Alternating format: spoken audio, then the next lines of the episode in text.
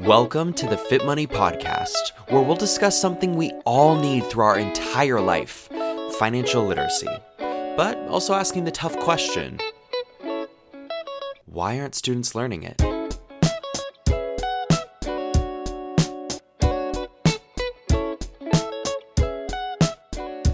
Financial literacy is more than the math and a behavior we'll need beyond the classroom. So, we're learning how we can help students, families, and teachers build a new generation of financially fit students everywhere.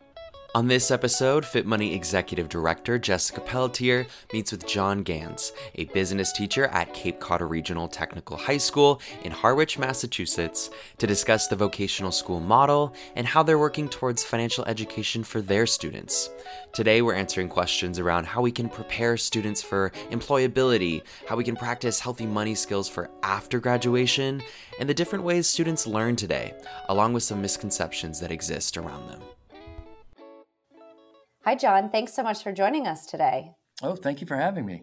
I get so excited when we talk to educators who are in the classroom because you are the whole reason uh, for Fit Money's existence. Uh, and so I want to hear about what you do, uh, where you teach, and okay. what type of students you reach every day. Awesome. I, I teach at a school called uh, Cape Cod Regional Technical High School, and it's located in Harwich, Massachusetts on Cape Cod. We have um, two schools that do the, do our model on Cape Cod. One is we're kind of at either end. We teach in our specific school. We have 15 technical training programs.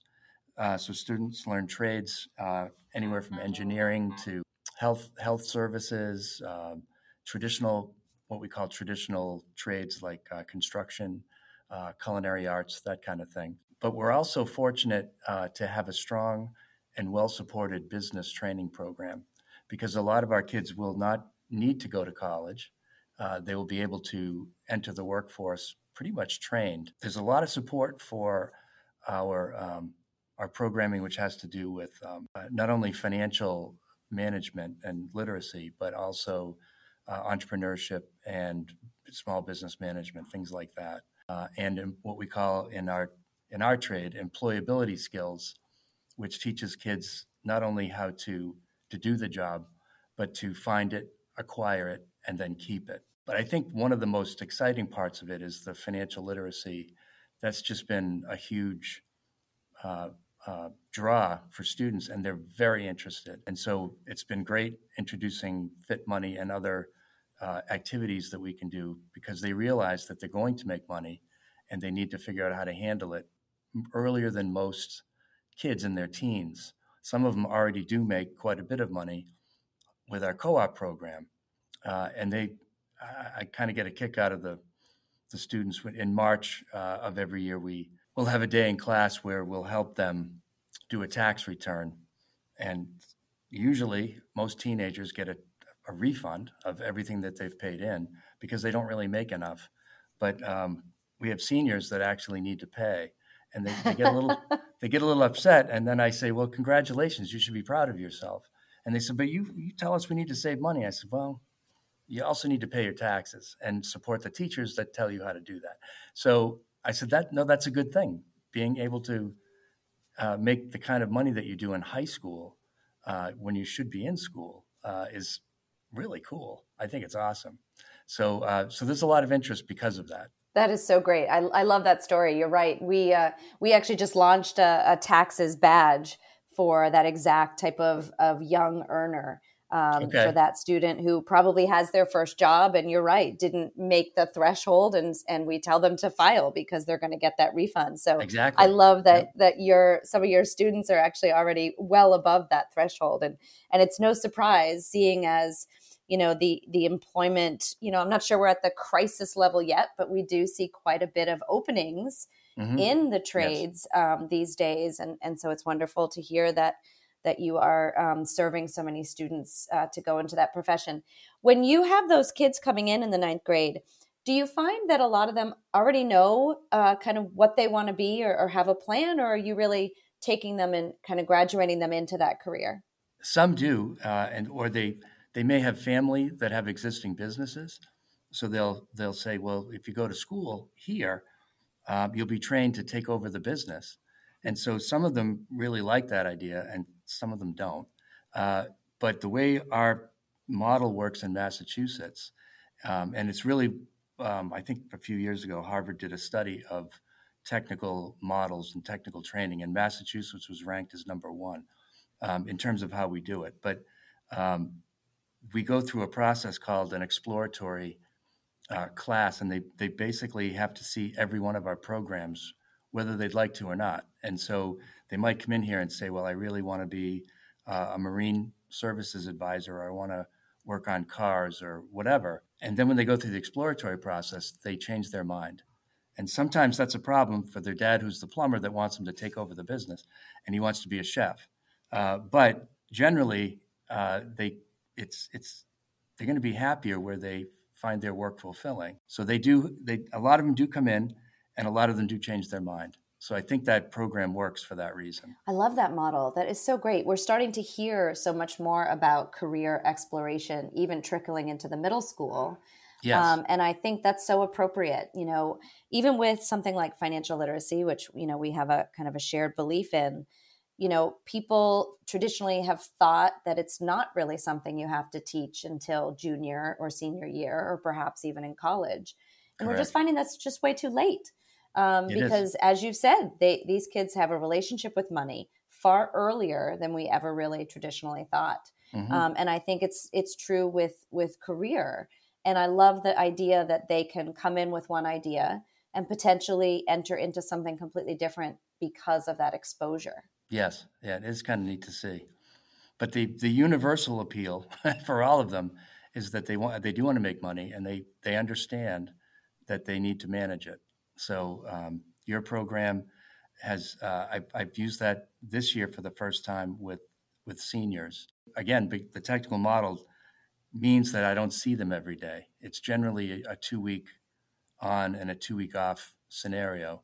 So in my classroom setting, I'll see them for two weeks, and then they'll they'll be off in their technical training uh, for the other two weeks. So it sometimes becomes uh, a little restrictive because you you get started and then you realize, oh, they're going to leave, uh, and then there's reintroduction when they come back, and so there's a little bit of uh, of time necessary for planning, but. Um, they've really gotten into it so far. John, I'd love to uh, actually uh, touch on that a little bit more because I think what you just mentioned is uh, alluding to what I think is a very common misconception about vocational technical uh, schools and certainly how they are here in Massachusetts. And you said that students have kind of a two week course of that technical education and then a two week course of academics and, you know, the more business and math mm-hmm. and whatnot. Can you talk about that and how that balance of both um, kind of the actual hands on training plus the classroom training? really fits in your in the vocational technical model. Yeah, absolutely. The the my my definition of employability skills is the ability to find, get, and keep a job. And so you can be a great plumber or uh, a great auto mechanic or a great uh, we, there's so many things that you can be good at with your hands. You also need to be able to keep that job by dealing with people, by conversing with people, and by communicating, whether it's in writing uh, or any other way. And so we have a our school is set up as an academy model, and like-minded uh, trades are grouped and clustered together with academics that also utilize the students' interest in those trades to train. Well, I call it train, but to learn uh, those academic subjects. So their math, their science, their English are they use their actual technical training. If you remember in high school in math class, you'd say, "When are we going to use this?" Right. We can an- we can answer that uh, very specifically in their career field that they're looking at, and so it, it there's a little more buy-in from the students that they understand that they need to be well versed in all areas of, of education, not just the hands-on part, which they think they prefer. Uh, but they also see that they do well in everything. They can do really well in their trade. And I have to imagine, um, I'm a little biased. Obviously, I'm also in Massachusetts, uh, where you are, John. And I think you mentioned earlier uh, that there is quite a waiting list for mm-hmm. our vocational yes. technical schools across the state. And I would imagine that students and families are realizing that that is a really great solution uh, for their family and their child. it's huge now, and we we take just as many students as our our waiting list is uh, the size of the class coming in, so we could basically fill twice. Some students, after they get here, they, they realize it may not be for them, and it's not for everybody. Uh, they realize it's difficult, um, and I think a lot of people think it's it's easy and it's the easy way out, but it's just the opposite because you get two diplomas, and they realize that there's a lot of work involved. I still have to get my high school diploma. I still have to pass all the state mandated tests but I don't have as much time to do that. So there's a lot of work that they need to do on their own. What happens is they'll decide, well, my other school, or it could be a social decision where they say, you know, I have friends in my other school. It's a big, it's kind of a big decision for a 13 or 14 year old person to make um, and say, well, all my friends are going to my my sending school, my regular school, um, but maybe I want to try something new, but I have to make new friends and um, so that's that's kind of tough for students that age. So let's dive in a little bit. You're a business teacher. Um, how long have you been teaching yes. business? Uh, 25 years. Oh my goodness! Wow. So you've seen a, a lot of change. Obviously, you um, see the how the economy and those external factors, you know, play into decisions that you make. Um, what do you think are the most common misconceptions that kids, uh, you know, the age that you work with about money and kind of making financial decisions that work best for them? I think they, they don't understand where their money goes. One of the biggest uh, eye openers when we cover it in class is how come my paycheck isn't what I think it's going to be? We have a co op program in their junior and senior year, and they don't realize that they will need to pay taxes because they're going to make enough money to meet that threshold. Insurance, they know about car insurance, but they don't think about other types of insurance. And car insurance is a killer for young for the young people. So um, they think, oh, once that's over, and there are other things that um, kind of surprise them about that. Others are totally aware uh, at a very early age that that they know what they're in for.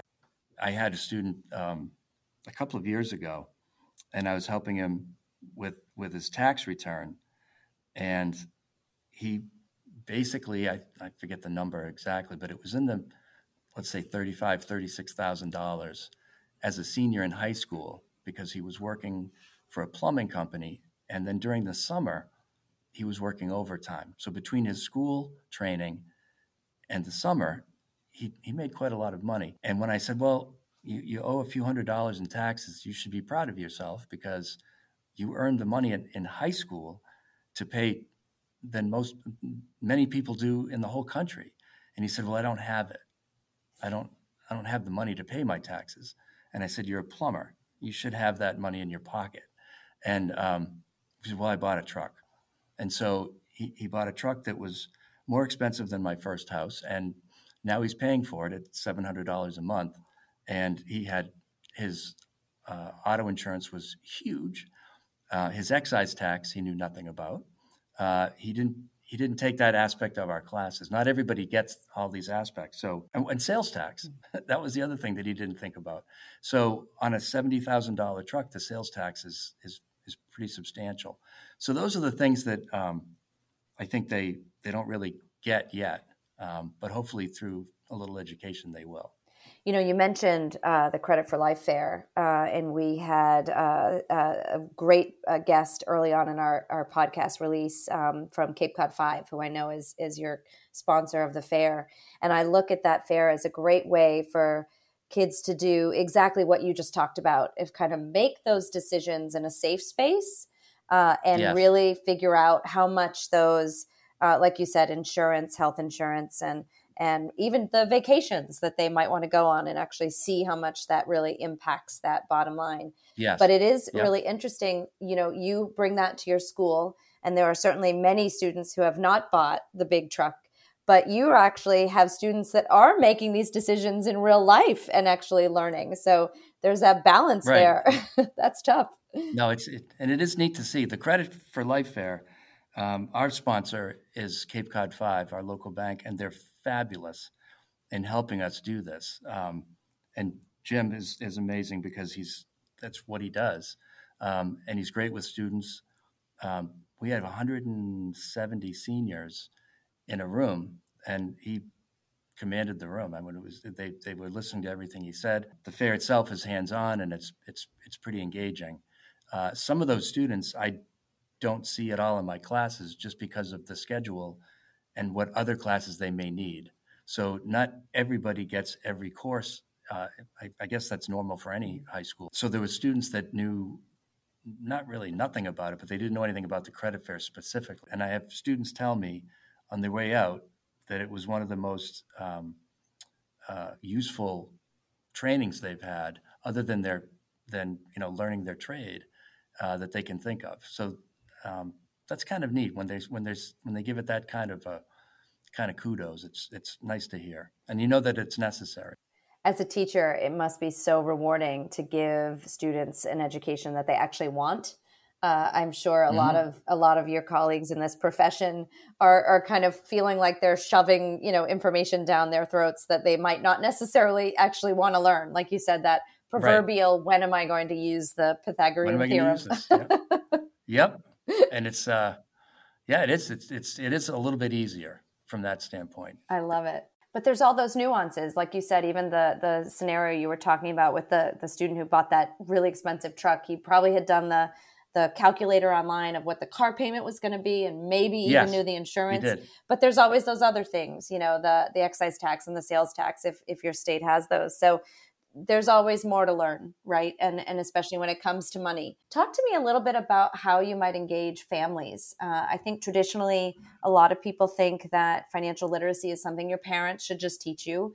Um, i think a lot of schools don't necessarily include it in their curriculum because maybe right, it should just true. be taught at home by some magical osmosis. Um, and as we're learning uh, you know parents feel really sometimes they feel like their hands are tied behind their back because they don't really know this either. So do you do you engage with the the entire family unit when it comes to these types of life decisions? At least for my students yes. And I, a, a lot of them uh, they, their siblings uh, come to school so their parents know um, what to expect and what, what our offerings are. They're a little different from a regular high school. And so I, I think they, they've come to expect it at this point. So when we tell them it's not really uh, a big surprise. I think it's I think they think, well, that should go hand in hand with their training. If they're training them to get a job, to to get out of the basement, uh, you should be telling them what to do with the money. That sh- that should be part of it. I'm so thrilled to hear about all the different programs that you're doing. I, am sure every year you're probably adding in uh, new great opportunities for your students.